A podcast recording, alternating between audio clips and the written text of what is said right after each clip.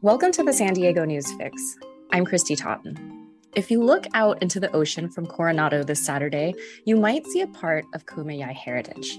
Kumeyaay students, professors, and community members will sail 50 traditional Tule boats Saturday as part of the Kumeyaay Community College's curriculum and efforts for cultural preservation. Lauren J. Mapp reports on Indigenous communities at the UT.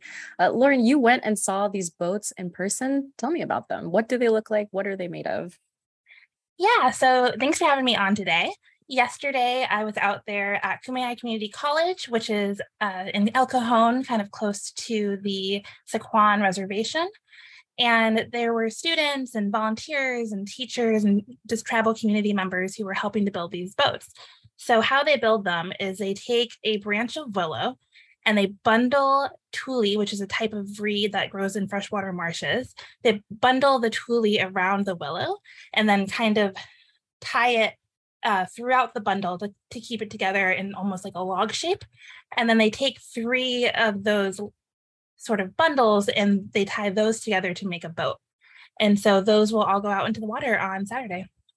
Uh, historically, how were these boats used in this region? So historically, uh, the Kumeyaay people they would have lived all throughout the region and moved around. Uh, they would have moved around seasonally, depending on what times of year fish were in abundance and what time of year they would be growing crops or uh, or harvesting pine nuts and acorns and different things like that. And so they would build these boats um, by first harvesting the tule from the marshes and the, the lake regions inland. They'd build them and then sail them down rivers to get to the ocean.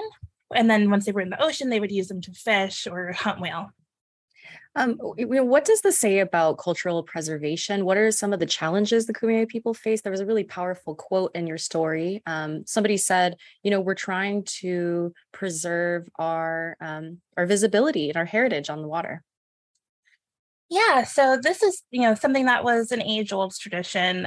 The people would have been doing this for generations and generations. But then in the, the late 1700s and into the 1800s, you have the San Diego, California mission system that enslaved, you know, many Kumeyaay people within, within its uh, walls. And so that in part disrupted this tradition of being able to pass this knowledge down from one generation to the next. And then into the 1900s, you have the residential boarding schools where children were forcibly removed from their homes.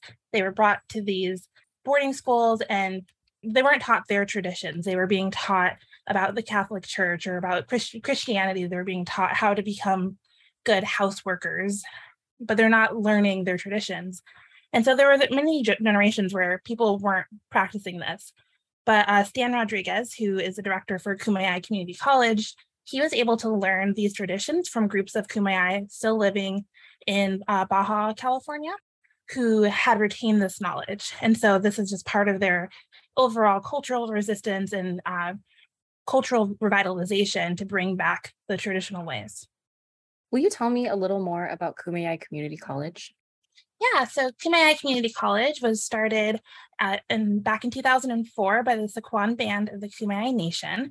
And its mission is to preserve and teach Kumeyaay culture. So they have Kumeyaay cultural classes that teach traditions like building these tule boats.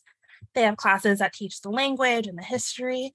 They have a Kumeyaay studies program at Cuyamaca College. So there's a, a little bit of a cross cultural aspect as well because there's both native and non native students in these classes. Okay, and how about this event on Saturday? Is it open to the public? Can people go and spectate? What's the need to know info? Yeah, so uh, it is open to the public, and the community is really wanting to show that they're still here, that they haven't all, you know, there's this kind of idea that all Indigenous people are a people of yesteryear, but they're still very much here in, in the community. So they really want people to come. Uh, they'll be setting up around 8 a.m. at Silver Strand State Beach in Coronado, and the boat launch will start around 10:30 a.m. All right, Lauren, thank you for this info. Thank you.